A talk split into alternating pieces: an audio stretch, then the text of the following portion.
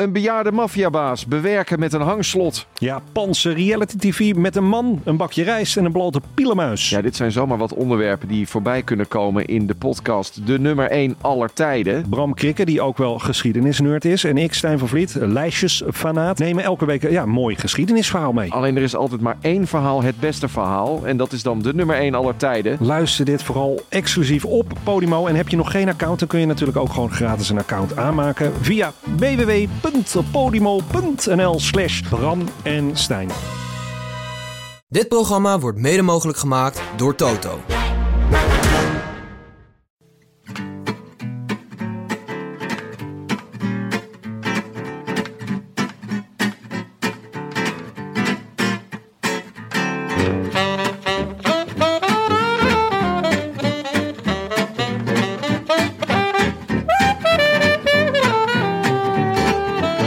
Het is woensdag 18 juli en we zitten midden in de Alpen van de Tour de France 2018. Live vanuit Wielercafé Het Verzetje in het Amsterdamse Noorderpark is dit de Rode Lantaarn, de wielerpodcast van Het is Koers.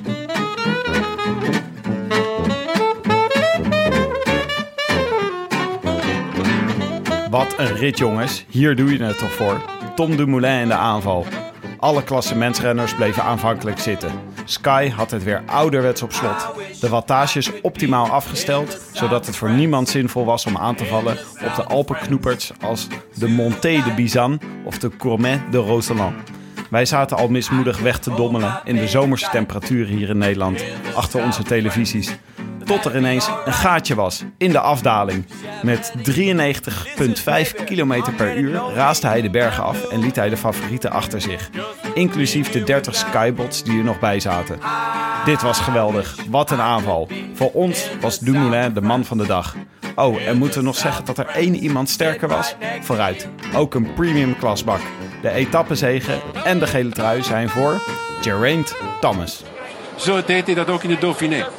Een aantal dagen na één. Er een sprintje uitpersen. Nadat hij eh, vlot mee eh, peddelde met de andere klimmers. En Daniel Martin, al dat werk voor Vroom. Ja, uiteindelijk haakt hij dan af. Vroom komt aansluiten.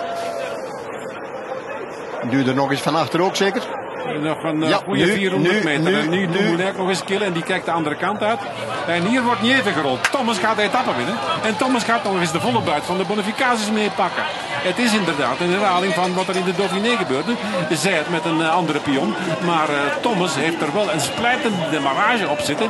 En gaat hier wel de gele trui pakken. Wordt leider ook in het eh, klassement van deze ronde van Frankrijk. En dat wordt dan toch wel een probleempje bij Sky. Al hebben ze natuurlijk weer superpionnen in het midden van de Tour. Eh Geraint Thomas heeft daar dus eh, op de berekening gespeeld eh, aan het wiel. Aan het wiel van die eh, formidabele Dumoulin. En is daar dan van weggekletst. En gaat hier voor de volle buit. Voilà, hij wint de tweede Alpenrit. En schreeuwt het uit van dolle vreugde. I wish I could be in the south of France. In the south of France. Sitting right next to you.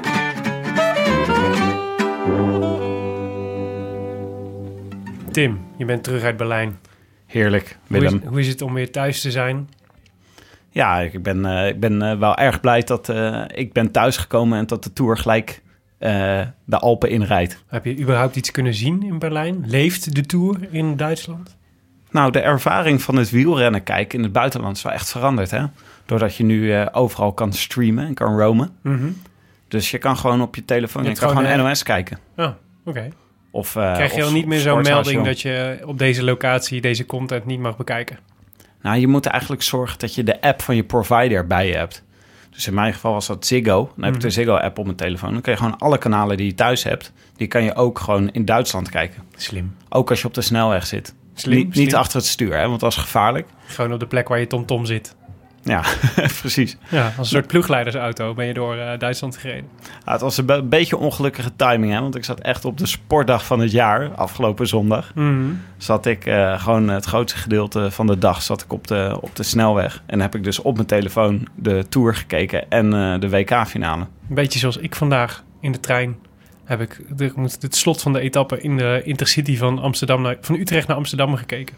Oh, en hoe ging dat? Ook, Nou, perfect. Ook streamen. Ja, gewoon op Ah. mijn 4G. En eh, volgens mij was ik ook de enige niet. Maar eh, het was, ja, dat ging echt eh, ging uitstekend. Je was de enige niet. Nee, er waren meer mensen die ik zag met een telefoontje de tour, die de tour aan het kijken waren. Ja, een beetje schichtig ogende mensen die zo om en, zich op, heen en op keken. Utrecht Centraal waren er twee grote schermen waar, het, eh, waar de, de etappe te zien was. Dus het was echt, ik dacht echt, ik liep dus met mijn telefoon, ik liep van met mijn telefoontje over Utrecht Centraal te kijken naar de, naar de koers. En, eh, en eh, dat, vervolgens liep ik langs twee schermen waarop ook de Tour te zien was. Toen dacht ik, dit is echt 2018. Gewoon, eh, gewoon waar je ook bent, kun je gewoon altijd de Tour kijken. Het is wel echt anders, hè? Want ik kan me echt nog- de tijden nog wel herinneren... dat je op een Frans radiokanaal probeerde te ontwaren... wie er in een kopgroepje zaten en hoe ver ze voorlagen. Ja, ja. Of de wereldomroep proberen te vinden. Want Radio Tour was ook altijd op de wereldomroep. ja, nou ja, het is ook charmant. Maar ik moet zeggen, ik ben wel blij dat ik gewoon kan kijken hoor. Ja. Dat is toch wel lekker. Dat je overal Herbert en Maarten hebt als je wil. Ja. Dat is toch wat een luxe, Willem. Ja, precies. Ik moet nog een keer uitzoeken hoe ik dat dan met Michel en José voor elkaar krijg. Maar ik, had niet, eh, ik wist niet de Molenbeekse postcode van Jonne uit mijn hoofd. Dat was een beetje zonde. hey, heb je het gehoord van Jetse Bol? Ja, hij is eh, weg bij je favoriete ploeg. Ja, getransfereerd. Hij mag het, eh, hij mag het zuurstok roze, dan moet hij, moet hij uittrekken. En de kleding van Burgos BH moet Ja. hij aan. Wat een transfer. Weet je iets van die ploeg wanneer hij naartoe gaat? Ja, nou ja, het is een, soort, ja, het is een pro, even, ehm, eh, ja, pro-continentale ploeg. En eh, iets groter dan Manzana Postobon wel. Dus daar heeft hij wel mazzel mee, denk ik. En ze rijden vooral, ze rijden de Vuelta. En die Manzana, dat was natuurlijk een hele leuke ploeg. Uh, al was het alleen maar vanwege het vuurstok roze. En, uh, en, uh, maar de, die reden echt amper nog iets op Europese bodem. Dus uh, volgens mij had Bol zijn laatste koers ergens in, in weet ik veel, april of zo gereden. Dus ja, dan, dan, je bent niet profielrenner om alleen maar te trainen, toch? En uh, volgens mij, uh, dit, ze gingen dus ook niet de Vuelta rijden. En die, daar, uh, die Burgos was nog op zoek naar één renner die, die een beetje een klassement kon rijden, volgens mij. En daar hebben ze Bol voor gecontracteerd. Om, om een klassement te rijden? Ja, ja. Wat heerlijk, Jetsen. Ja. Weer terug. Superleuk, toch? Ja, en echt een goede kans voor hem om zichzelf weer te tonen... en volgend jaar gewoon een World Tour te rijden als het even kan. Maar ja, toch de liefde van Jetse Bol is toch moeilijk los te zien van de liefde voor zijn ploeg Manzano Postobon. Ja, ja, ja. Ik denk dat dat voor veel mensen verbonden is met elkaar. Ja, dat klopt. Ja, ik zal de merch. Ik had, ik had echt mijn. Uh, ik, had mijn uh, ik had heel veel zin om zo'n pet te kopen van Manzana Postobon. Want die vond ik heel tof. Maar ja, dat hoeft dus niet meer. Ga je nu een pet kopen van, uh, wat is het? Marcus Bur Burghardt BH? Nee, die Burgos merchandise is echt een stuk minder mooi. Dus ja. hij gaat er daar in ieder geval op erg op achteruit. Ja. Hey, um, uh, La Course, moeten we het ook nog even over hebben. Heb ja, je het gezien? Ja, dat was schitterend, hè? Nou, ik, uh, nee, ik heb het eerlijk gezegd niet live gezien. Ik heb de laatste paar kilometer teruggekeken. Mm. Maar het was wel echt, uh, het was een het was een vrij spectaculaire verloop. Heb jij het live gezien? Nee, zeker niet. Nee, nee, ik was, uh, ik was gewoon aan het werk, dus ik kon, niet, uh, kon toen nog niet kijken. Wat ik wel jammer vond, want ik had wel gedacht dat het echt heel erg leuk zou zijn. Ik vond zelfs die Lacours die gewoon uh, rondjes rijden over de Champs-Élysées was, die vond ik zelfs al leuk. En, en dus ik had hier helemaal hoge verwachtingen van. En, en dat is altijd fijn dat je in ieder geval zeker weet dat er een Nederlandse zal winnen. Want ze zijn allemaal super sterk. Maar ja, ik was eigenlijk voor Anne van den Breggen, dus ik was ook al een beetje teleurgesteld.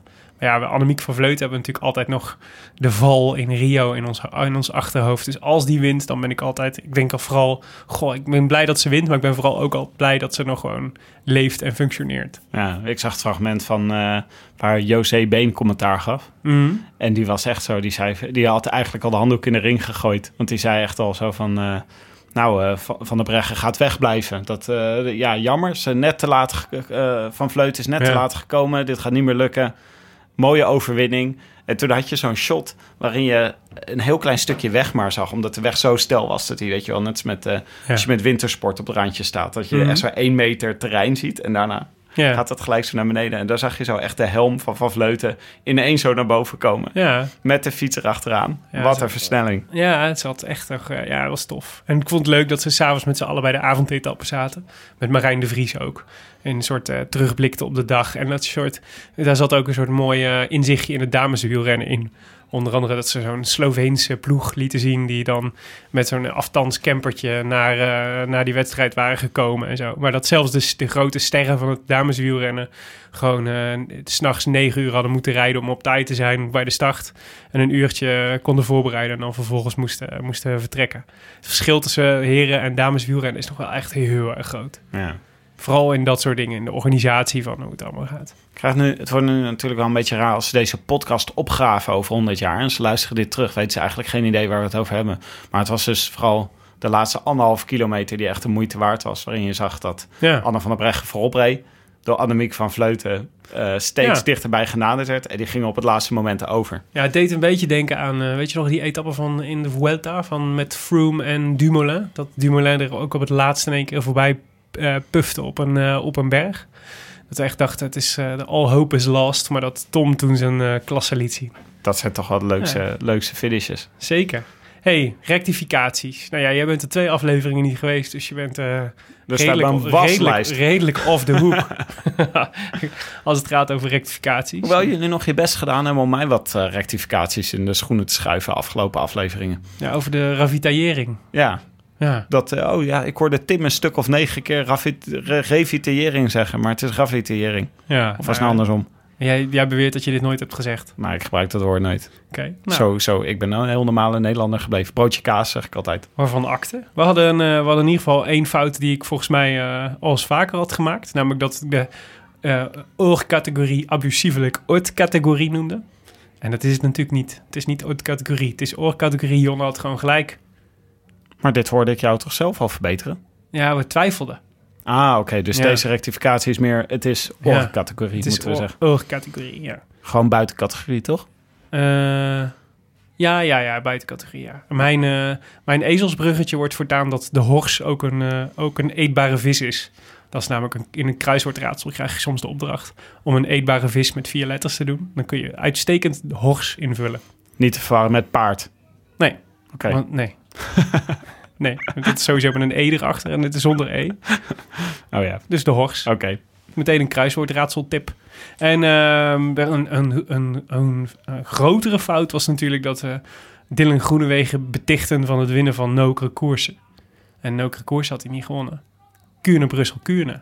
Dat had jij Hmm. natuurlijk geweten, Tim. Ja, als ik hierbij was geweest, was dit nooit voorgekomen. Ik denk dat ik volgens mij in de 10 minuten nadat deze podcast verscheen... minimaal vier WhatsAppjes, drie tweets Ja. en eh, vier Facebook-berichten heb gehad. tri- trigger happy luisteraars. Van, van- ja, super trigger happy luisteraars. Die ha- hadden zitten vloeken op de fiets terwijl ze, het, eh, terwijl ze ons de fout hoorden maken. Maar onder andere Andreas Willemsen en Jure van Hel en Henry Paulussen wezen ons erop. Ja. Ja. En, ja. en Dus maar Jacobsen won ook rekoersen en Dylan Groenewegen won Kuurne Brussel Kuurne. Jezus, wij zitten toch in onze sprinters. Wij zitten rijk in onze sprinters. Kijk, dat is dus wat Zeker. verwarring veroorzaakt. Als we gewoon één goede sprinter hadden gehad, dan hadden we het gewoon onthouden. Ten tijde van Jean-Paul van Poppel was dit niet gebeurd. Nee, dat denk ik niet. Nee. En ehm, Willem van Eerwijk wees ons erop dat, eh, dat eh, Lance Armstrong eh, niet eh, Greenways eh, noemt. niet zegt niet Greenways voor Groenewegen, maar Green Path is de bijnaam van Armstrong voor Oh. Groenewegen. Dus bij deze. Klinkt als een minder goede vertaling eigenlijk. Ja, dat is ja, precies. Daarom, daarom had ik hem ook fout. Ja. En, ehm, en, en nog de laatste was dat ik Jos Kramer was vergeten. Die had namelijk ook John Degenkop goed voorspeld voor de kasseirit. En, eh, en die was, eh, was abusievelijk vergeten in de, in de, eh, de vorige voorspelbokaal uitslag. En de notaris heeft er naar gekeken, nog een keer naar gekeken. Mm. De VAR erbij gehaald. Maar nee, de uitslag wordt niet herzien. Zo, dat worden weer veel declareerbare uren aan het einde van de maand bij de notaris. Ja, ja, ik denk het ook. Maar ja, dat is, dat, zo gaat het soms. Je- Ik, heb liever een rechtvaardig proces waar iedereen zeg maar, het gevoel heeft dat, eh, dat, eh, dat eh, recht is gedaan, dan dat we er ons met een Jantje van Leiden van afmaken, Tim. Willem, ik bewonder op de wijze waarop jij hier door het stof gaat met deze waslijst aan Vier, rectificaties. vier, wa- vier rectificaties. Ja, je, je steekt hier gewoon de hand in eigen boezem. ja, En ik verdien- vind dat je een natje hebt verdiend. ik ook. Wat heb je voor me meegenomen, Tim? Uit Berlijn. Nou, we hebben natuurlijk weer... eh, nee, ik heb niks uit Berlijn meegenomen, want we hebben Oh. natuurlijk biertjes van Brouwerij de Molen. Hier uit de koelkast. Dat is Ja. dat is true. Ik had wel iets voor je mee mogen nemen hè, uit Berlijn voor Ja, jullie. het- Dat was leuk Het geweest. was een hint. Bijvoorbeeld een eh, Jan Ulrich miniatuur fietsertje.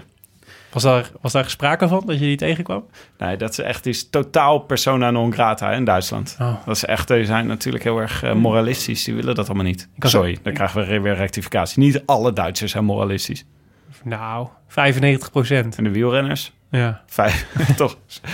Nee, dat is niet correct. Het is 96% van de Duitsers zijn moralistisch. Maar Brouwerij de Molen dus. Daar Ja, we hebben een, eh, een, eh, natje van Brouwerij de Molen. En ik dacht voor vandaag Ja. Eh, we, we hebben dus een heel document hè, met, eh, met eh, uitleg van Brouwerij de Molen... waarom ze deze biertjes voor ons hebben gekozen. Mhm. Eh, overigens, die je met ons mee kan drinken als je het bierpakket bestelt. Hè.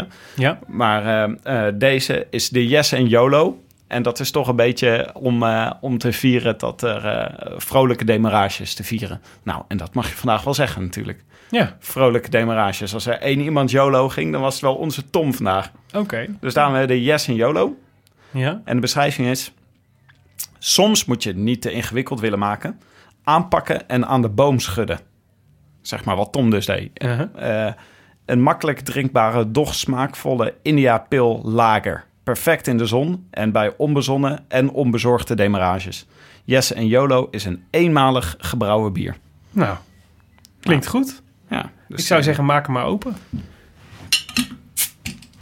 En ehm, weet je toevallig ook wat, eh, wat eh, Dutch Darth Vader van, dit, eh, van deze Yes en YOLO vond? Nou, ik ging natuurlijk zoeken naar Dutch Darth Vader. Ik, eh, dankjewel.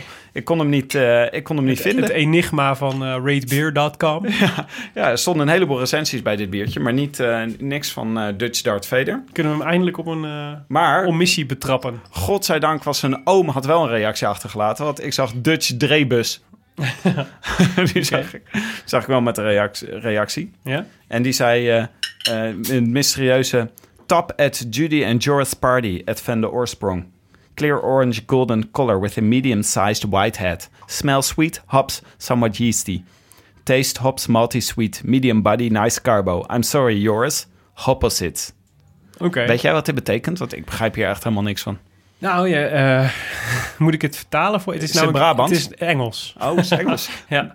Dankjewel. Onder andere Proost. Duran Thomas spreekt deze taal. Cheers. En eh, nou, die, de, ja, dit, het spreekt voor zich. Alleen dit tap at Judy at Ju- van de oorsprong is een eh, brouwerij slash bierproeflokaal in Oorschot, weet ik toevallig. En eh, dus ik vermoed... Brabant? In Brabant, Ja, zie je wel. Daarom Dus ik, verstond niet. dus ik vermoed dat, eh, dat Dutch Drebus op het feestje van Judy en Joris was... en daar eh, Je- Yes en Jolo van de tap heeft gedronken. Misschien En hij was er best over te spreken. ja. Ja. En daaronder misschien moeten we ook nog even Ice Dwarf meenemen. Ja, de IJsdwarf, ik was al super onder de indruk. Overigens, Dutch Drabus heeft gewoon 7624 bierrecensies. Moet je nagaan. Als je denk- dat allemaal drinkt, dan eh, heb je ook al een probleem, denk ik. Zou je, zou je, denk je dat je in je leven meer of minder dan 6724 biertjes hebt gedronken? Poeh. Zou, zou ik echt niet... Ja, Wat denk jij? Nou, ik, ik, zou het wel schokkend vinden als ik meer dan 6724 biertjes heb gedronken. Maar ik sluit het tegelijk ook niet uit. Als je ze opstapelt, heb je op de West ongeveer. Hemel. Nou goed, IJsdwarf heeft er eh, maar een derde van, 2092. En, ehm, en die schrijft geel bier met een mooie stevige schuimknaar die wel schuimkraag die wel snel inzakt. Smaak is licht bitter hoppig en fruitig met iets van ananas en thee. Geel bier met een mooie stevige schuimkraag. Wat een dichter is Ice Dwarf. IJsdwarf is nu al mijn nieuwe favoriet. Dutch Darth Vader eh, is, heeft afgedaan. Als je dit al niet recenseert, als je er zo met de pet naar gooit als bierrecensent, dan kun je het wat mij betreft vergeten. Oké, de Yes en YOLO. Eh, nog even voor de administratie. Eh, je kan dus bij Brouwerij De Molen, die voorzien ons van biertjes. Die biertjes kan je meedrinken als je naar vanbieren.nl gaat. Dan eh, voor 25 euro en geen verzendkosten krijgt bierpakket ook thuis gestuurd. En dan kan je dus met ons meedrinken. Dat is hartstikke gezellig. Mijn schuimkraag stort in. Ja, dat, eh, dat, de, de schuimkraag die wel snel inzakt. Ja, daar had IJsdwarf voor ons al voor gewaarschuwd. En wat gebeurt er? Waar we bij staan. Nou ja, wil je ook zo'n ins- inzakkende schuimkraag, dan weet je waar je moet zijn. Dus- Vanbieren.nl. Misschien hadden ze dit, eh, deze, dit biertje naar eh, Rigoberto Uran moeten noemen. Uran en YOLO. Een, een inzakkende wielrenner. Hoe dan ook, het parcours. Wat de, de rit van vandaag, Tim. Het was, het was genieten. Het was ook heel kort. Ehm, want we gingen vandaag naar La Rosière, het ski res- resort La Rosière. Ehm, de rit vertrok vanuit Albertville en we gingen onder andere over de Montée de Bizanne, de Col du Pré en de Cormet de Roseland, zoals jij al zei. Eh, met een eh, stevige slotklim, waarvan wij eh, in de vorige uitzending hadden gezegd dat die Dumoulin mogelijk wel zou liggen. Hè? Hè? Dat zeg je overigens over elke berg, Willem. Maar goed. Nee, maar bij deze hadden we het extra benadrukt. Eh, ja, hoe, hoe, eh, wanneer, eh, wanneer schakelde jij in? Heb je de hele etappe gekeken? Nou, ja, eigenlijk wel. Ja, ik heb, ja, ik heb bij de eerste minuut eh, heb ik, heb ik ingeschakeld. Maar ja, zoals je weet, ik ben fulltime podcaster. Ja. En bij ons op de redactie is het natuurlijk wel een beetje verplicht om de hele dag wielrennen op te hebben staan. Mhm. Iedereen op kantoor die kijkt er ook naar. Dus we zijn daar de hele dag mee bezig. Oké. Maar wel een beetje, je bent wel een beetje zijdelings aan het werk hoor. Ja. Het was ook niet zo heel spectaculair. Ik had dus gehoopt dat het echt zo op het begin al losging. Ja. En dat Quintana op de eerste berg weg zou rijden. Nou, ik had, eh, ik had een beetje, dat had ik ook gehoopt. En ook omdat ik in het, in het routeboek, of nou ja, laat ik eerlijk zijn, op toeretappen.nl Oh, Willem. had gezien dat, het, eh, dat de eerste 2,5 kilometer meteen stevige bergen op zouden gaan. En daar dacht ik, dat is natuurlijk echt super kloten. Als je, Ja. daar, als je helemaal nog koud bent, of relatief koud bent, en je moet meteen vol eh, omhoog. Maar dit viel echt heel erg tegen. Dus toeretappen.nl had mij wederom in de steek gelaten. Sagan ging wel gelijk eh, keihard rijden. Ja, maar die had, dat was geloof ik, na 7 kilometer lag een tussensprint. Ja. Van de eerste voor de groene trui. Die, die punten wilde die gewoon. Ja. Nou ja, het is altijd een feestje om Sagan te zien rijden. Maar Ja. ik vind het wel echt leuk etappes die je vanaf het begin kan zien. Mhm. We krijgen volgende week ook nog korte bergritten. Dat wordt echt fantastisch. Ja, ja maar mijn, eh, mijn hart maakte natuurlijk meteen een sprongetje toen het, eh, toen het eenmaal losging. Want eh, het het eerste, de eerste, in de eerste vlucht zat mijn voorspelbokaal Caruso al. Ja. Toen dacht ik, dit kan toch, Dit wordt hem. kan, dit wordt hem. Het kan niet meer mis, eigenlijk. Nou ja, het was wel mooi, het kopgroepje. Er zaten echt allemaal verplichte nummertjes in die kopgroep. Mhm. Eh, Dani Navarro, die is vandaag jarig. Dus natuurlijk moest hij in de kopgroep. Covidus had bovendien, niemand wist nog dat Covidus meedeed aan deze tour. Dus die moesten wel. Ehm, nou, wie zit er natuurlijk nog meer bij? Barguil, Mhm. die moet natuurlijk mee. Ala Philippe, Voor, de, Eh, voor de bolletjes. voor de bolletjes. Eh, wie hadden we nog meer? Soler Ja, zat in een kopgroep. Krach Andersen, zou belangrijk worden later. Ehm Moi- Moinard, Rudy Moinard. Rudy Moinard. Het was eigenlijk het eh, bekende beeld vanaf het, eh, vanaf het eh, begin. Ondanks dat het eh, zo hard van start ging, zeg maar, met, eh, zo moeilijk van start ging. Ja. We hadden namelijk een kopgroep met daarachter Skies die tempo bepaalde. Mhm. En eh, ja, het was heerlijk rustgevend. Je krijgt enorm veel gedaan. We hebben de laatste jaren natuurlijk heel veel over Sky gepraat. Ja.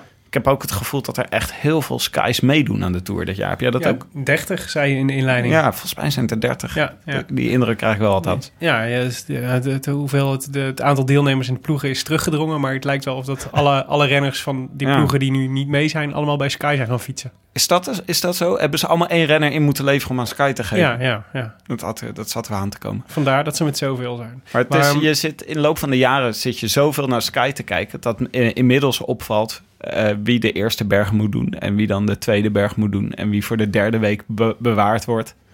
Eh Poels die laat hem nu ook elke keer gewoon waaien... als hij, als hij even zijn kuiten begint te voelen. Ja. Want die is gewoon helemaal voor de derde week wordt hij gespaard. ja, eigenlijk altijd inmiddels toch? Voor de derde week wordt hij gespaard. Maar het is wel interessant, zo'n groepje vind ik altijd. Omdat je, er zitten, je ziet meteen de verschillende belangen. Hè? Dus Sagan die ging echt overduidelijk voor het groen. Oh, wacht, we hebben het, je hebt het over de kopgroep nu. Ja, precies. Ja, Philippe en Barguil die gaan dan voor, eh, die hadden, die moesten, waren duidelijk op pad voor de bolletjestrui. Maar je ziet dan ook in zo'n groep, dan heb je de renners die voor dagsucces gaan. Maar het is ook altijd wel interessant om te kijken wie de meesturen die, eh, die mogelijk iets van plan zijn. Dus bij, eh, bij ehm, in deze kopgroep, eh, Krach Andersen, dat was natuurlijk de vooruitgeschoven post voor Dumoulin van Sunweb. Soler voor, voor Quintana en Valverde en zo. En dan kun je eigenlijk al door in die kopgroep te kijken, kun je in ieder geval al zien welke renners of welke ploegen zijn iets van plan of hebben iets, eh, hebben iets up their sleeve voor deze etappe. Eh, en dat kwam ook uit. Dus was wel, dus het was, het, was eigenlijk vro- vroeg werd daar, werd daar al beslist van hoe de etappe mogelijk zou gaan verlopen. Misschien zit er wel nog een heleboel andere kanten aan renners vooruit sturen. Bijvoorbeeld moet het lulletje van de groep altijd vooruit. En die zit dan, weet je wel, keihard werken en dan gebeurt er niks achter hem. Ja, Ten Dam vertelde dat hij eh, voor... eh, niet, dat, niet dat ik van het bruggetje van Lulletje naar Ten Dam maken. maar die vertelde in de podcast dat hij eh, opgestookt was door Sinkeldam en eh, Terpstra laatst... om eh, een keer te demareren tijdens die, die hele saaie lange etappe. ja, was hij daarvoor? net zo lang gek gemaakt totdat hij wel... Totdat, totdat hij het gevoel had dat hij er niet meer onderuit kwam om gewoon daadwerkelijk te demareren. Vond Ja. ik wel mooi. Misschien was, eh, is Valverde dat vandaag overkomen. Dat hij het lulletje was. Nee, dat hij gewoon net zo lang opgestookt was. Je bent supergoed. Je bent super oud, maar supergoed. Je Ja, moet. Dat hij toen ging. Ja, ja, nee, ja, dat was mooi natuurlijk. Een mooie, een mooie aanval. In ieder geval eentje waarvan eh, we dachten, er gebeurt in ieder geval iets. Een favoriet, mijn grote favoriet zelfs. Die probeert gewoon, om, eh, die probeert gewoon hier de, de, de, boel, de boel te laten ontploffen. Ja, we zagen Valverde gaan op de ene laatste berg. Ja, En eh, in zijn eentje. Het was ook zo'n demarage, zo, zo een lullig gezicht eigenlijk. Dan gaat hij zo vol bravoure gaat hij weg en niemand reageert. Die Skytrain blijft gewoon lekker doorrijden. En al die anderen zitten achter hun zonnebrillen en hun helmen verstopt. ja. Ja ik, had- ik vermoed dat hij wel had gehoopt dat hij iemand mee had gekregen. Ja, maar, maar goed, dat- daar heb je dus... eh, ja. Dat moest gebeuren, toch, Ja. op dat moment. Want ik dacht ook van, ja, dat gaat Valverde... Dat gaat natuurlijk niet de hele dag eh, in zijn eentje rijden. Maar Nee, had- nou bijvoorbeeld... het was een serieuze aanval geweest. Als Bardet was meegegaan of Nibali of, eh, Of Dumoulin. of Dumoulin. Ja, nee, klopt. Dat, dat was een beetje verbazingwekkend. Maar daarvan zag je meteen wel dat het, dat het dus interessant en relevant is dat Soler in de kopgroep zat. Want die liet zich meteen uitzakken. Eh, en eh, om, eh, om Valverde te kunnen helpen. Ja, maar het was op dit moment... Ik denk dat iedereen die zat te kijken dacht... Wow, Valverde gaat. En tegelijkertijd een beetje teleurgesteld was. Omdat ja, het, als je een echte... Als je, Valverde die ging op het moment dat er nog zes eh, voorop zaten. Nou ja, daar heb je gewoon eh, daar heb je helemaal niks aan. Want het is, gaat hij niet in je eentje winnen van zes Skies. En dan moet hij de andere ploegen moeten meewerken. Die moeten gewoon mensen meesturen. Nou, Dumoulin werd er gisteren om gevraagd. Hè? Dus die, was, eh, die had gisteren...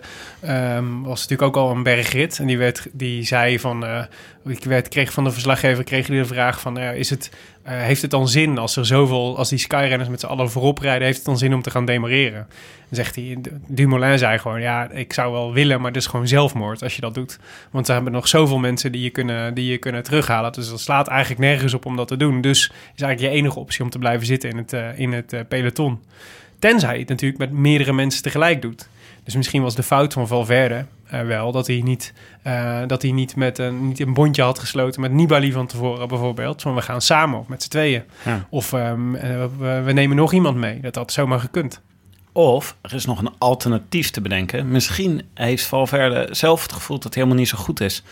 En dat is ook vaak met dit soort demarages, een soort alles of niets demarages. Ja, dat had dat ze dan ineens gaan en eh, op een raar moment. Ja. Ik dacht ook dat het toen met Froome en de Giro, dat dat ook het moment was waarop hij gewoon Ja. echt niet meer wist. Ja, ik had, ja, ik, had van de, ja, ik had niet het idee dat het bij Valverde dat dat de, de verklaring was. Ik denk daadwerkelijk dat hij dacht van ik zou hier, eh, ik moet hier eh, de lont in het kruidvat gaan steken als ik wil winnen. En, eh, en dat heeft hij geprobeerd. Hij heeft natuurlijk later wel de prijs voor betaald. Dus eigenlijk de theorie van Dumoulin is... eh, dus als, als eh, die had, zeg maar, met zijn... van wat hij gisteren zei, was de actie van Valverde vandaag zelfmoord. Ja, dat is het gebleken. Ja, maar we hadden het, we hadden het op dat moment hadden wij even contact met elkaar. En iemand, had op, iemand had gezegd van ja, als, als, je Sky, als je iets tegen dit Sky wil doen, dan zal het van Movistar moeten komen. Ja. En die zullen gewoon eh, vroeg moeten gaan. Mhm. En dan met veel geweld moeten gaan om gelijk die knechten, zeg maar, op te leggen. De, eh, hoe Ja. heet het, um, Kwiatkowski's en zo afrijden. Ja, precies. Proberen om Thomas en Froome zo snel mogelijk te isoleren. Ja, wij hoopten ook nog een beetje op Bahrein. Ja, die, vond, die vond ik eigenlijk de logische kandidaat. Omdat bij, eh, bij ehm Mobistar heb je natuurlijk het probleem dat je drie kopmannen hebt, eigenlijk. En dus maar eh, in totaal nog maar vier mensen die iets kunnen doen... waarvan Soler eigenlijk de enige is die bergop heel hard kan rijden. Dus daar heb je eigenlijk maar één iemand, tenzij je een van je kopmannen opoffert... die eh, het werk kan doen. En bij Bahrein heb je wel meerdere jongens, de Izagirre-broertjes...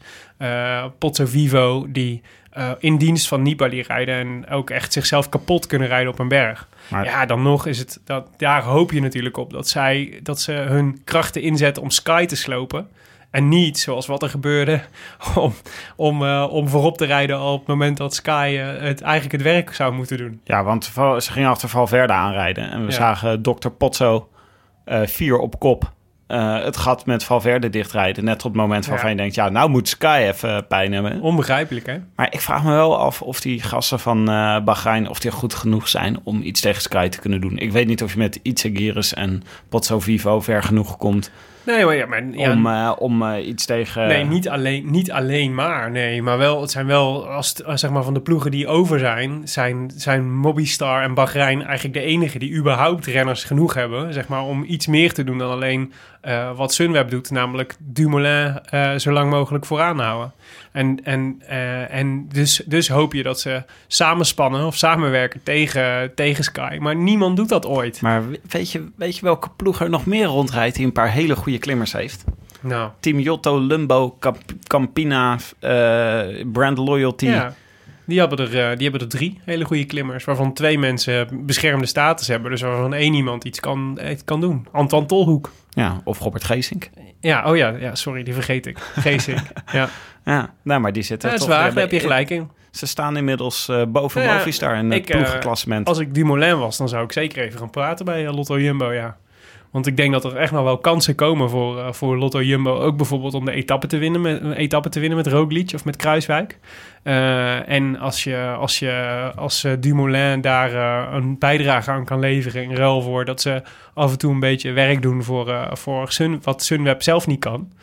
Lijkt me, lijkt me geen slechte deal. ja. Maar ja, laten we in ieder geval constateren dat Valverde dat werk, eh, dat praatwerk van tevoren niet heel goed had, eh, had eh, georganiseerd. Misschien had hij het wel gezegd tegen Quintana, maar had Quintana het weer niet verstaan. ja, precies. Ja, dat zou zomaar kunnen.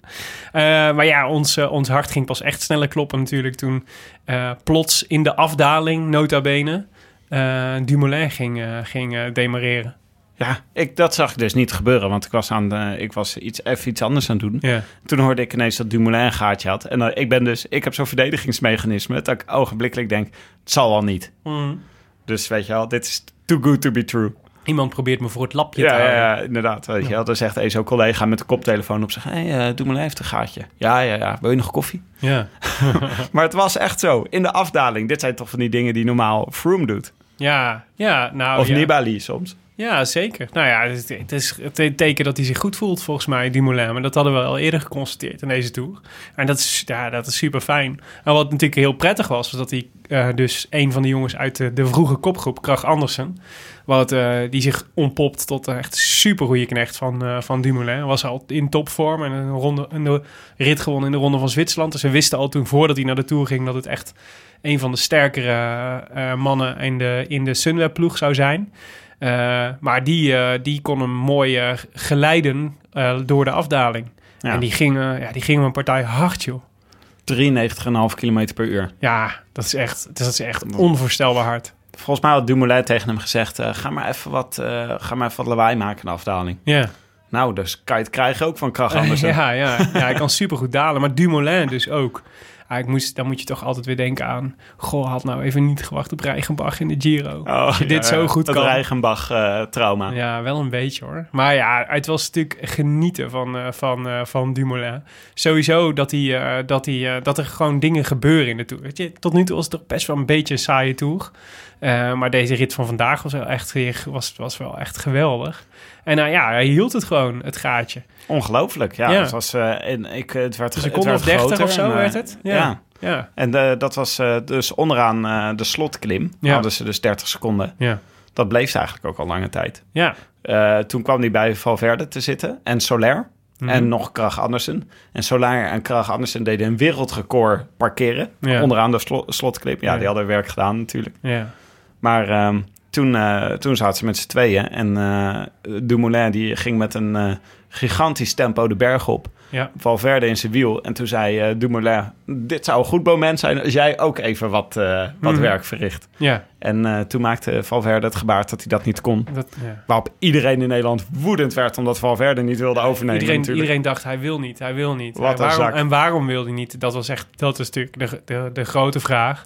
Maar ja, waarom die niet wilde, was het probleem niet. Was gewoon, hij kon gewoon niet. Nee. Eigenlijk denk je dat dat de conclusie moet zijn. Ja, maar ja, dat is natuurlijk ook gewoon heel vaak zo. Hij had een snelle aanval gedaan. Ja. Heel veel werk al verricht. Ja, En dan was gewoon niet meer... eh, en ik zou niet onderschatten hoe hard Dumoulin een berg oprijdt. Ja. Of kan je nog Valverde heten, maar ja, dat is, eh, maar het is toch wel, het zegt toch wel veel over je status ook als wielrenner. Ik blijf toch nog steeds Tom Dumoulin als groot, als groot enorm talent zien, terwijl hij toch de Giro heeft gewonnen en Valverde als de gearriveerde eh, renner, een van de grootste in het peloton. Maar hoe makkelijk Dumoulin dan op zo'n bergje wegrijdt bij Valverde, dat is toch, of bij, ja, bij Valverde, dat is toch, daar wordt, je hart, Ja. daar wordt je hart toch ook heel warm van. Ja, ja, ja. Dan word ik echt zo oncontroleerbaar enthousiast van. Als hij met zo'n licht tikje even uit het wiel Ja. rijdt. Ja. Ja, ik vond, het, ik vond het natuurlijk naar, want ik had Valverde als de winnaar van deze Tour opgeschreven van tevoren. En eh, ik moet zeggen dat die kans wel een stuk kleiner is geworden dan vandaag vandaag. Maar dat was, het, was, eh, het was het waard. Het was het Ik, waard. ik vind je nog steeds een groot wielerkenner hoor, Willem. Maar dat je er totaal naast zit met Valverde, dat maakt helemaal niks uit. Nee, dat is ook zo. maar het- ja, dus ze, hielden het, ze hielden de voorsprong. En toen ging eh Geraint Thomas aan in het eh, groepje erachter. Dit was wel een vervelend moment voor mij, want ik had dus heel even Radio 1 opgezet, omdat ik even de kamer uit moest. En toen hoorde ik op Radio 1, toen zeiden ze, het wordt, gat wordt met seconden groter. Wat Dumoulin heeft op het groepje met Froome erin. En toen, eh, toen eh, zette ik Radio 1 af, omdat ik weer terug was, tv aan. En ik zie nog net Geraint Thomas wegdemareren bij Dumoulin. Ja. Ja. Dus Oh, had ik zo- even Ja, soort je had een, stuk, een heel stuk gemist. vijf minuten tussendoor gemist. Ja, nou ja, dus het begon eigenlijk best wel hoopvol. Want Geraint Thomas kwam erbij. Dat, was best in, dat vond ik een indrukwekkende eh, tussensprint die Thomas daar deed. Om eh, naar het groepje van, de- van Dumoulin te rijden. Eh, en het leek even op dat ze met z'n tweeën zouden doorrijden. Wat ik echt super interessant had gevonden. Want dat had ook heel veel gezegd over de ploegentactiek van Sky. Maar je zag toch eigenlijk al vrij snel dat, dat Thomas gewoon erbij kwam en eraan kon gaan plakken. En Dumoulin eigenlijk het werk kon liet doen. Ehm, en, eh, en dan weet je eigenlijk al van waar gaat, dit, weet je, waar gaat dit op uit. Je zag eigenlijk het scenario zich ontrollen op die laatste berg. Op dat laatste deel van Thomas gaat daar niks doen. Dumoulin moet alle, alle kastanjes uit het vuur halen. En Froome zit er ook nog achter. En die gaat ook nog wel, die gaat ook nog iets proberen. Nou, maar kijk, we kunnen wel doen alsof het vanzelfsprekend is, maar het is echt Chelsea-voetbal, hè, wat hier gespeeld wordt. Mm. Dit is gewoon een draak van een wedstrijd neerzetten en dan Diego Costa aan de laatste minuut scoren. Ja, Dit was echt, je zag het aankomen, maar het is zo vreselijk. Het doet echt pijn, want Dumoulin heeft dan zoveel werk verricht. ja. En Geraint Thomas die heeft alleen maar achter zijn dure knechten gezeten de hele etappe. En dan gaat hij even wegspringen bij Dumoulin in de slotfase. ja. God, Nee, wat frustrerend. Ja, het is zeker waar. Ja, ik constateerde na afloop eigenlijk, want ehm, eh, het is, Thomas, Thomas gaf een interview en ik dacht eigenlijk, hoe krijgt Sky toch voor elkaar dat zelfs, dat zelfs zo'n sympathieke jongen in een Sky-shirt in één keer onuitstaanbaar wordt? Inderdaad. Ja, maar ja, goed. Ja, hij deed natuurlijk eigenlijk alles goed, hè, Thomas. Het is gewoon de ijzeren wet van het wielrennen. Eerst eh, andermans bordje leeg eten en daarna aan dat van jezelf beginnen. Ja. Ja, het was eigenlijk natuurlijk echt een les in efficiency. Maar het is ook wel weer dat je constateert... Goh, Dumoulin zit daar wel echt... Die moet alles alleen doen, de hele tijd. Het is echt, eh, het is echt eh, Tom tegen het soepie. De hele, Nou, maar dat is niet helemaal eerlijk, hè? Want Krach Andersen die heeft echt gezorgd dat hij Ja. dat gat maakte. Ja, oké. Nou ja, dat Dus is dat waar. is, eh, maar dan, dan laten we zo zeggen, in de, dat, is, dat is uitstekend gebruik gemaakt van de, van de kwaliteiten die je wel hebt in je ploeg. Maar je moet wel constateren dat het gewoon, het is gewoon echt te weinig. Wat, Ja. wat, je, je, als je niet oppast, zeg maar, dat, dat is, dus, dus het kan. Hè? Dus Tom du, Dumoulin is zo goed dat hij ook in zijn eentje wedstrijden zou kunnen winnen. Maar als je niet oppast, ga je gewoon wel, denk ik, als je niet, in een, als je, niet je ploeg versterkt, ga je wel heel veel kansen missen. ehm, eh, die je normaal gesproken had gemaakt als je een iets sterkere ploeg had gehad. Ja. Want hij kan, hij is, drijft, als Dumoulin een slechte dag heeft, is er niks wat hem, is er niks eh, of niemand die hem kan helpen. Ja, ik hoorde Nibali, ze hadden een interview met Nibali gisteren na afloop. En eh gisteren was natuurlijk echt een saaie etappe, die door Sky de hele tijd geneutraliseerd werd eigenlijk. En toen vroeg ze, daar, eh, vroeg ze aan Nibali wat hij daarvan vond. Toen zei ja, dit is moderne wielrennen. Kijk, Sky heeft een budget van meer dan 40 miljoen dollar om per jaar uit te geven. Mhm. En zijn ploeg, wat ook al een rijke ploeg is, heeft 15 miljoen dollar om uit te geven. Ja. Ik weet niet, dit klinkt me als ontzettend groot verschil, maar dit Ja. is wat hij zelf zei. Nibali is de bron, hè? Dus de bron is Nibali hiervan. Klein, Ja. klein korreltje zout. Maar de meeste voor de ploegen- verhoudingen, het is wel, nee, maar het is De wel meeste waar. ploegen hebben 10 miljoen. En Ja. dat klopt wel, want dat, wij hebben ook wel eens overwogen om een ploeg te kopen, toch Willem? En toen uitgerekend hoe duur het was. Dat we, dat we nog eh 9,9 miljoen tekort kwamen. Ja, maar we zijn op zoek naar iemand die ons daarbij wil helpen. ja, precies. Onze hoop is gevestigd op Brouwerij de Molen, maar dan moeten jullie eerst wel allemaal natjes kopen. Een ploeg, dan bouwen we een brouwerij De Molen ploeg rondom Dumoulin. Dat lijkt me wel terecht. Zeker. Ja, nee, maar ja... dit- Maar ja, dat is wat ze moeten Dat gaan is de- doen, toch? Tegen Sky. Ze moeten nu gewoon een keer een ploeg om hem heen bouwen. Ja. Dat is gewoon wat er moet gebeuren. En dat is eh, wat heel Ja. veel andere ploegen niet doen. Ja, Ja, nee, precies. En ja, je ziet dan, dan dus zoals, dus dan zo'n mooie aanval. En dan zie je dus ook, het is dan natuurlijk ook super frustrerend. Want Froome sprong dus op een gegeven moment weg uit het groepje daarachter. Waar eh, Quintana en Nibali echt een enorme blunder maakten door niet meteen op zijn wiel te gaan, eh, op zijn wiel te gaan zitten. Eh, en hem dus kwijtraakte. Ik- Nou, het, dat denk ik deels een kwestie van niet kunnen. Maar het was ook gewoon, dat ja, was ook gewoon stom eigenlijk. Want dat Ja. was het. dat, dat, Dat, was, had- dat had nog wel moeten kunnen. ja, nee, zeker. En, ehm, eh, en wat het natuurlijk Daniel Martin, de, de, het hobbelpaard, die, die kon wel mee. Ja, en die ging Froome eh, voor een heel groot deel terugbrengen naar, eh, naar eh, Dumoulin en Thomas. Ja. En ik snap wel dat, dat de, Martin natuurlijk ook voor zijn eigen klassement rijdt. Ja, het is wel frustrerend dat zelfs dat deel Froome niet zelf hoeft, niet zelf hoeft te doen. Dus heb je geen knechten meer over, gaat Martin een beetje lopen Ja. knechten voor je. Ja, ja, maar dat is de, luxe die ze hebben. Ze kunnen zelfs andere, het gevecht van de ploegen daaronder, kunnen ze voor hun eigen gewin gebruiken. ja, precies. Er moeten nu ploegen zich gewoon gaan organiseren tegen Sky als je iets tegen de dominantie van eh Froome en Thomas wil doen. Ja, maar ja, dat is, dat is waar. Maar dit roepen we al drie jaar, toch? Ja. Dat dit moet. En dat, dit, en dat, dit, dat de enige manier is om Sky te verslaan... is door samen te spannen en, eh, en bondjes te sluiten. Ja, En het lukt gewoon niet op dit, een of andere manier. En dit is het moment, dit of morgen. Want je gaat natuurlijk vanaf volgende week weer krijgen... dat mensen voor de derde plek gaan rijden. Ja. En dan gaan Quintana en Nibali weer de hele tijd naar elkaar je- zitten kijken. Het is zo zeldzaam dat ploegen samenspannen... dat wij de keer dat het gebeurde... namelijk Bob Jungels met Dumoulin... dat we er meteen een bier naar hebben vernoemd. Ja, Zo, zo zeldzaam is het. Nou, dat gaan we gewoon weer doen. Als iemand Dumoulin hier helpt... Ja. dan gaan wij gewoon een champagne op de markt precies. brengen. De, de Young Roglic De maken young. Ro- precies. de, sch- de, de schandspringer noemen we hem dan. En wat was... w- ja. heeft hij Oh, gedaan vroeger. oh, heel interessant. Ja. Is ehm, eh, even het resultaat hiervan. Want dit werd een beetje chaos zo. Eh, Mhm. We kregen dus als eerste Geraint Thomas over de meet. Die vlak voor de top wegsprong bij Dumoulin. Ja. Toen kwamen Dumoulin... Nou, en- dus, eh, dus, de, dus de situatie was, Nieve reed nog in zijn eentje op kop. Eh, daarachter zat een, groepje, zat een groepje met Dumoulin inderdaad. En eh, met Thomas en Caruso. Ehm, en eh Froome kwam daarbij. En op het moment dat Froome erbij kwam... sprong Geraint Thomas uit het, laatste, uit het groepje weg. Eh, het leek erop dat eh Nieve een, eigenlijk dat hij, het, dat hij het kon gaan redden, of kon gaan houden. Maar Thomas kwam zo hard af dat, hij het, eh, dat, het, dat het alsnog niet lukte. En eh, Thomas kwam als eerste over de finish, ja. Ja. En pakte dus de etappezegen en de gele trui. En eh, wat de verliezers van de dag. Eh Dan Martin heeft het, eh, nou, die zat er vlak achter. Een paar Mhm. seconden verloren.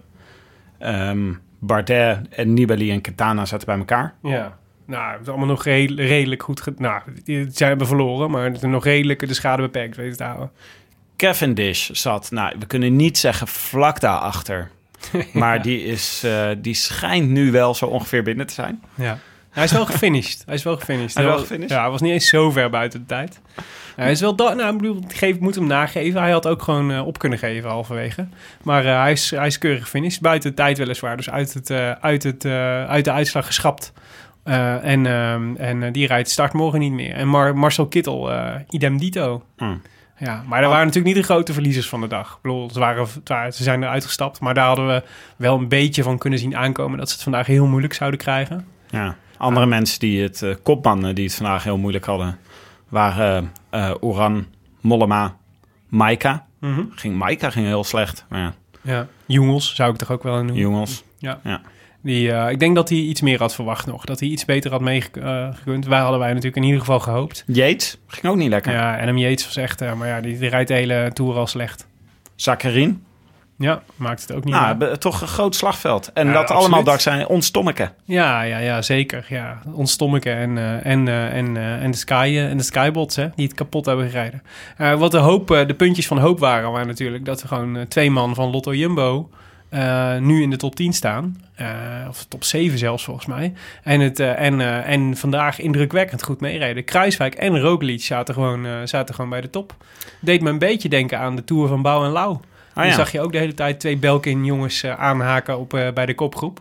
Helaas een beetje in de schaduw van Dumoulin dit keer. En niet een eigen shine. Nee, nou ja, het is wat ik zei. Het is een kwestie van een bondje sluiten. En die shine kan zomaar een keer op jou, eh, op jou vallen. Voor je het weet heb je een champagne. Ja, maar het is toch, ik bedoel, even Een props, jong kleerhanger. props voor Lotto Jumbo. Want ze staan inmiddels boven Mo- Mobistar in het, in het ploegklassement. Ja. Wat best wel knap is. Risico is wel een beetje dat eh eh, Kruiswijk en Roglic op deze manier de Leipheimer en eh Ja.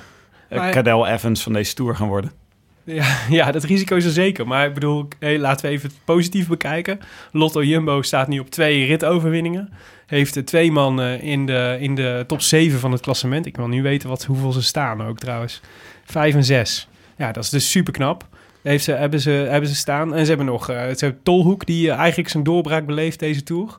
Eh Geesing, die gaat echt nog wel wat laten zien. Zat gisteren, was gisteren ook al even mee in de, in de, in de kopgroep. Het, gaat, het is gewoon een verdomd mooie Tour voor Lotto Jumbo. Dumoulin staat nu nu, derde op 1,44 van Ja. Thomas. Mhm.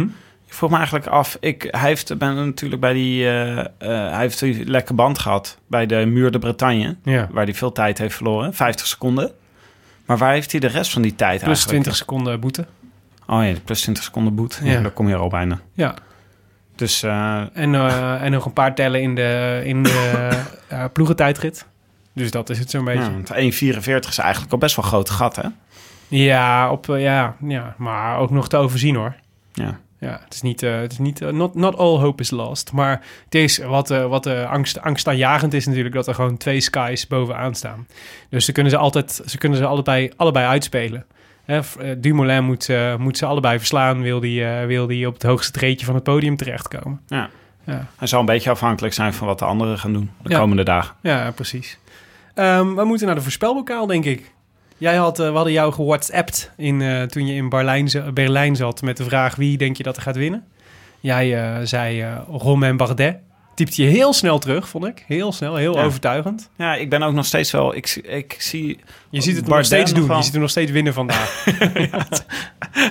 Ik denk ook dat het een, een, een misvatting is dat hij vandaag niet heeft gewonnen. Nee, maar ik denk nog steeds dat hij heel goed is. In een parallel universum heeft hij eh, de zege glansrijk behaald. Nou, ik ben wel benieuwd wat hij gewoon de komende, komende week gaat doen. Het is ook nog wel een aanvallende renner. Het is wel eh, iets waar, Ja. iemand waarvan we wat mogen hopen. Ja, zeker. Ja, ja, het is zeker een, ja, dat zou hij hem zeker moeten zijn. Maar hij is het nog niet, deze Tour. De aanvallende renner. Nou, hij heeft een keer eh, weggereden vandaag. Ja. Was niet heel succesvol, maar hij heeft wel geprobeerd. Ja, maar ik verwacht van Bardet wel iets meer hoor. Ja. iemand die zo, die zo zijn hele seizoen afstemt op de Tour de France... moet toch niet alleen maar een beetje volgen en doen. Gewoon avontuur maken. Leuke dingen doen. Hoe is het met jou? eh, Scheid hebben, acties maken, zou El Giro Elia zeggen. is zo. Dat vind ik een belangrijk levensmotto. De Algero Elia doctrine. Ja. Jonne had Valverde. Nou, dat, die eh, was, even, was even goed onderweg, maar daarna plofte het eh, vrij helaas. Jammer, ook voor mijn, voor mijn voorspelbokaal XL. waarvan we, waarvan we ehm, Richie Poort al bij Jonne hadden moeten schrappen. En mijn eh, Valverde dus nu ook eh, kans, redelijk kansloos lijkt. Wie had jij ook alweer op één staan? Bardet. Nee, voor de eindoverwinning. Froome. Gadverdamme, Tim. Ja. Ja. Jullie, dit is Jullie ook- hadden allebei Froome helemaal niet op het podium. Dus ik ben benieuwd hoe dat eh, zich gaat ontvouwen. Ik hoor buiten een haan drie keer kraaien. dus, dus altijd jezelf indekken. Maar eh, ik had Caruso. Eh, en daar, want eh, ik twijfelde tussen, tussen Caruso en Dumoulin. Ah, ik moet eerlijk zeggen, Caruso werd vandaag vierde. Ja, dat was wel, eh, dat ik was wel, ik was, ben de hele etappe heb ik, heb ik hoop gehouden. Dat, Ja. ik, dat hij het zou gaan doen. Zeker Willem. Jij twijfelde tussen Caruso en Dumoulin. Ik twijfelde over Geraint Thomas, maar ik zat er niet bij. Hè, dus ik kon niet vertellen. maar daar eh, twijfelde ik ten zeerste Maar. Caruso, hij deed het gewoon goed. Ik had er ook nog een beetje geld opgezet, dus ik was eh, dubbel teleurgesteld dat hij het niet, uiteindelijk niet redde.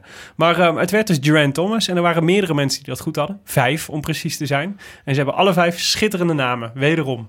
En ik heb ze wederom niet verzonnen. Peter Slump, Chris Kwartel, Anthony van Hiefte, Gaston Bouvry en Jip Freriks. Ja, klinkt als eh, professoren van Hogwarts. Ja, wel een beetje. Ehm, eh, ik, ik probeer nu ook een Harry Potter referentie te maken, maar ik moet dan meteen bekennen dat ik Harry Potter nooit gelezen heb. Komt dat ik geen kind van zes ben, Tim.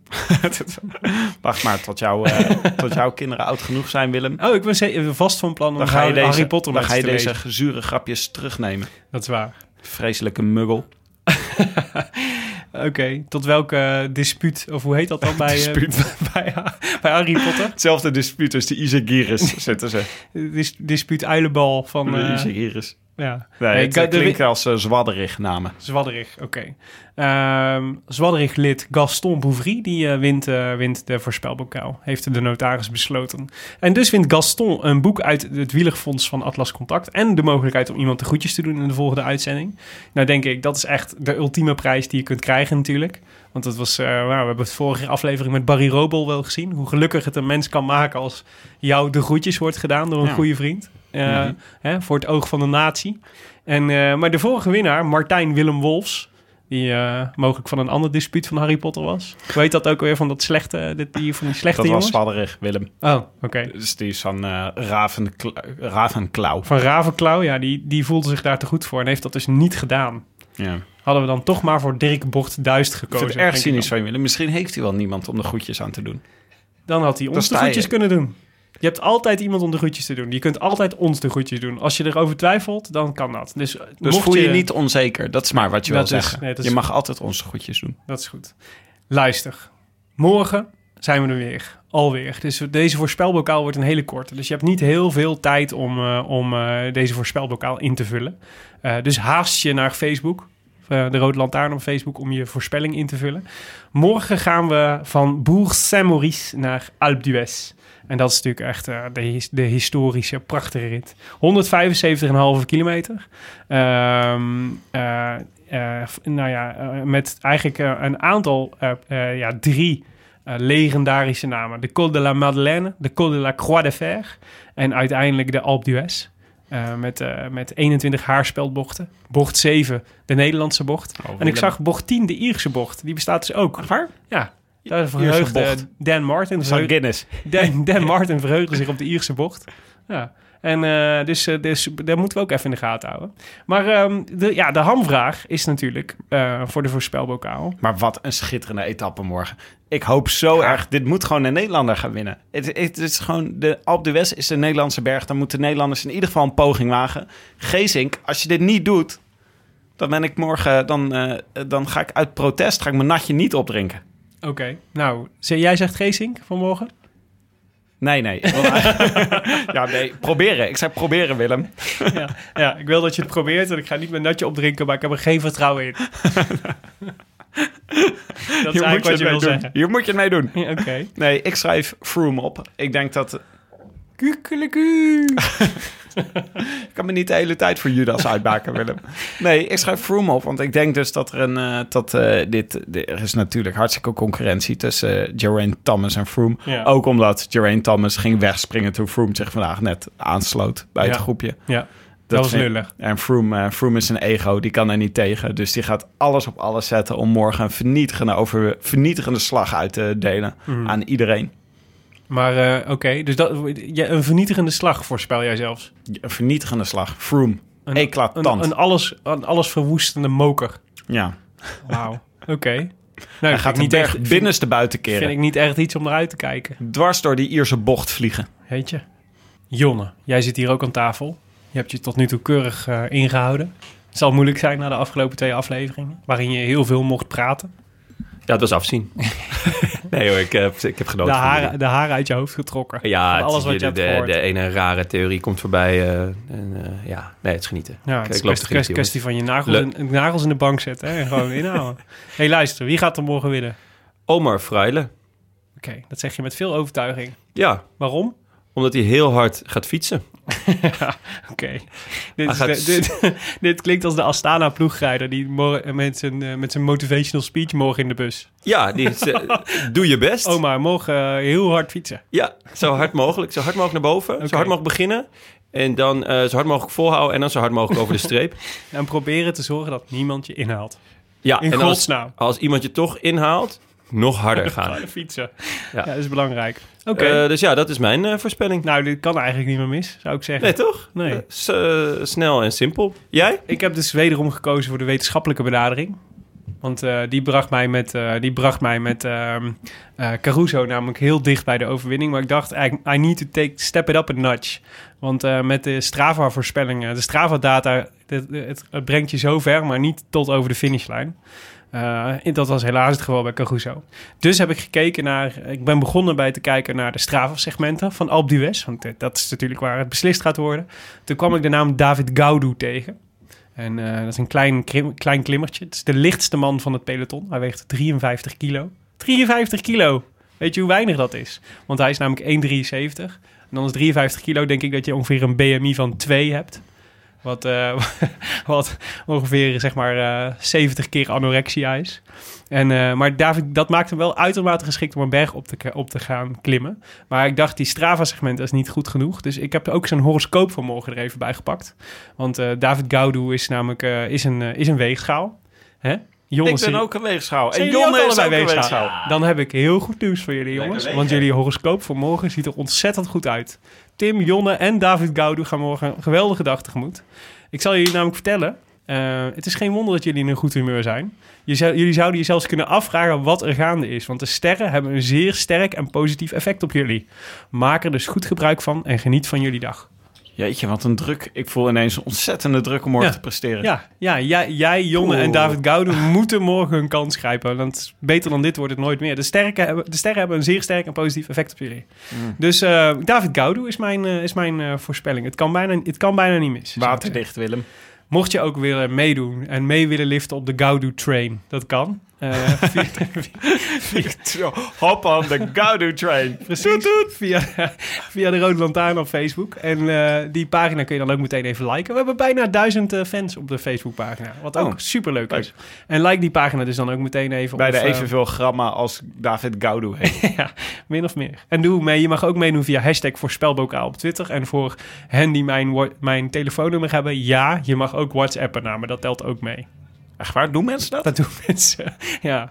ja kan je dan niet gewoon nu boos zijn dat ze niet geven aan dat- andere mensen? Want ik vind dat je zo'n oneerlijk voordeel geeft. Hoezo? Zo, iedereen mag Ik er gewoon meedoen. Nee willen. hoor, de Rienne van Plu sluit voor iedereen op hetzelfde tijdstip. Ook via WhatsApp. Maar je weet toch Daar dat is de notaris dit, heel streng in. Willem, op dit punt van de podcast hebben alleen maar echt toegewijde vrienden van de show eh, eh, volgehouden tot dit punt. Je kan Mm. best je telefoonnummer geven en zeggen WhatsApp even na me weer gewonnen heeft. Je mag ook bellen.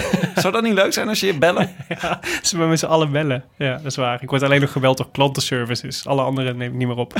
Hoe dan ook. Laten we het morgen aan het eind van de aflevering geven we gewoon netjes jouw Dan weten mensen in ieder geval, hebben ze iets om zich om te laat ik het zo zeggen. Mocht David Gaudu morgen de etappe winnen, hè, zoals Ja. ik voorspeld heb, dan ben ik bereid mijn telefoonnummer ter beschikking te stellen voor felicitaties. Oh, dit, dit vind ik echt dit vind ik een veel betere reden Dit is echt winnen. een high-stakes poker, dit. Anywho, dit was hem voor vandaag. U luisterde naar de Rode Lantaarn, gepresenteerd door uw favoriete bankzitters Tim de Gier en Willem Dudok. Jonne Seriese van Dag en Nacht Media doet de productie. We danken hetiskoers.nl, de leukste wielerblog van Nederland en Vlaanderen voor de morele steun op vele fronten. En natuurlijk Daan de Ridder van Nu.nl, met wie we aankomende vrijdag weer even inchecken. Ik ben benieuwd waar die dan, eh, waar die dan zit en hoe die terugkijkt op de bergetappes. Mocht je morgen nou nog een plek zoeken om de etappe naar de Alpe d'Huez te kijken, kom dan naar Café Pompet of Wielercafé Het Verzetje in het Noorderpark in Amsterdam. Vanaf morgen is daar namelijk ook het kleinste wielermuseum ter wereld. Dat is leuk joh. Dat is eh, van Gordon Teamstra. Gordon Teamstra. En Gordon? Gordon Teamstra. En die heeft dus echt een, een schitterende collectie met allemaal mooie wielertruitjes en paraphernalia. En die komt hij dus hier tentoonstellen in, eh, in, het, eh, in het huisje met het croissantje bovenop. Waar ook de schermen hangen om eh Alpe d'Huez te kijken. Dus tijdens het kijken van de prachtige etappe naar Alpe d'Huez kun je ook genieten van de shirtjes die er allemaal hangen. Dus dat wordt echt top.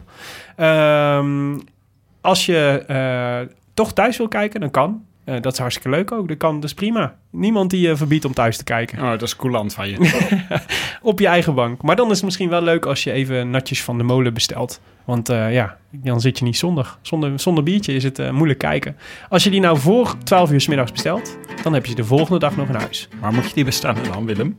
Op vampieren.nl. Oh, Daar handig. staat het natjespakket. Ja. En eh, dus de volgende werkdag, als je ze nu bestelt, dan heb je ze eh, vrijdag, vrijdag in huis. En dat betekent dat je ruim op tijd bent voor dat machtig mooie tourweekend. Wat er nog op stapel staat.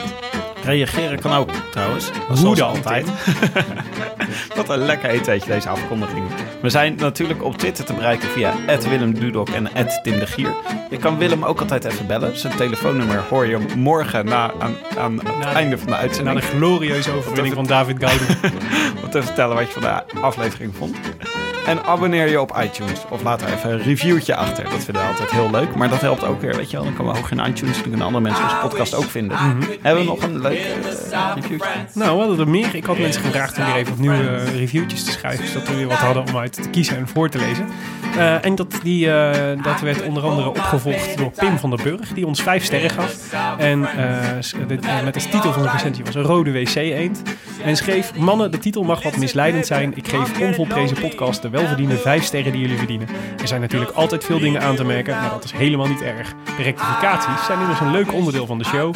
Maar Tim, Jonne, Willem, kom op. Die voorgelezen reviews zijn toch nergens voor nodig? Dat hebben jullie helemaal niet nodig, joh. Mochten jullie dit ook voorlezen, weet ik dan dat ik, weet dan dat ik het al heb doorgespoeld. Verder niks dan liefde. A biento vanuit Ivoorkust. Wat? Die laatste. Wat een ontwikkeling. De laatste zin. Ja, mijn emoties gaan overal. Ja, dat is echt ongelooflijk. Ivoorkust. Echt vet. Nou, Pim, eh, misschien ben je nu weer terug. Oh, je hebt tegen hem. We hebben je Sorry, recensie dat- voorgelezen. Ja. Hij was echt leuk. Dankjewel. Ja. Ehm, voor de leukste recensie van deze tour hebben we trouwens ook een mooi boek beschikbaar. Dus Pim, misschien eh, hè, maak je daar ook nog kans op. Maar daar ga ik niet over. Dat is aan de notaris. Ja. Ehm, wij zijn er morgen weer. En dan hebben we een speciale gast. Hè? Nienke de Jong. Ja. Elk jaar te gast bij ons. Altijd de best beluisterde uitzending. ja, Het paradepaardje van de show, mag ik wel zeggen. zeker. Vriendin van de show dekt de lading al niet meer. Nee, nee, nee, paradepaardje. Paradepaardje van de show. En eh Nienke die... We gaan eh, ook met de rond paraderen hier over het terras van Pompet. ja, wij hebben Kijk eens wie onze vriendin is, zeggen we dan tegen iedereen. Nou, eerlijk is eerlijk Willem, het tegendeel is waar. We proberen altijd snel overheen te stappen. Omdat het toch altijd een beetje pijnlijk is voor ons dat die uitzending alweer de best beluisterde uitzending is. Ja, iedereen is dol op Nienke. Ja. Mijn, mijn ome Kees vraagt altijd wanneer er weer een uitzending met Nienke komt. Ja, mijn, eh, mijn vader, Kees, die vraagt het ook vaak. Echt? Ja, dat is Misschien is het een. Kees dingetje. Kees en Nienkes. Ehm, Sitting in a Tree. Ehm, die staat er... Ja, ik probeer er maar een romantisch twistje aan te geven. We zullen het eens voorleggen morgen aan Nienke, wat dat toch is met haar en Kezen. Hoe dan ook. Die aflevering staat hopelijk morgenavond ook alweer in je feed. Eh, fijne avond voor nu. Tot morgen. We hebben er zin in. Op die West, bocht 7 en bocht 10. Gaan we opletten. Eh, en tot dan. Dus, See you on the Gaudi train. see you on the Gaudi train. De Gaudu train. De Gaudi train. Ja, de Gaudi train is een andere trein. Als je van gekke architectuur houdt. A biento. A biento. I wish I could be in the south of France. In the south of France, sitting right next to you.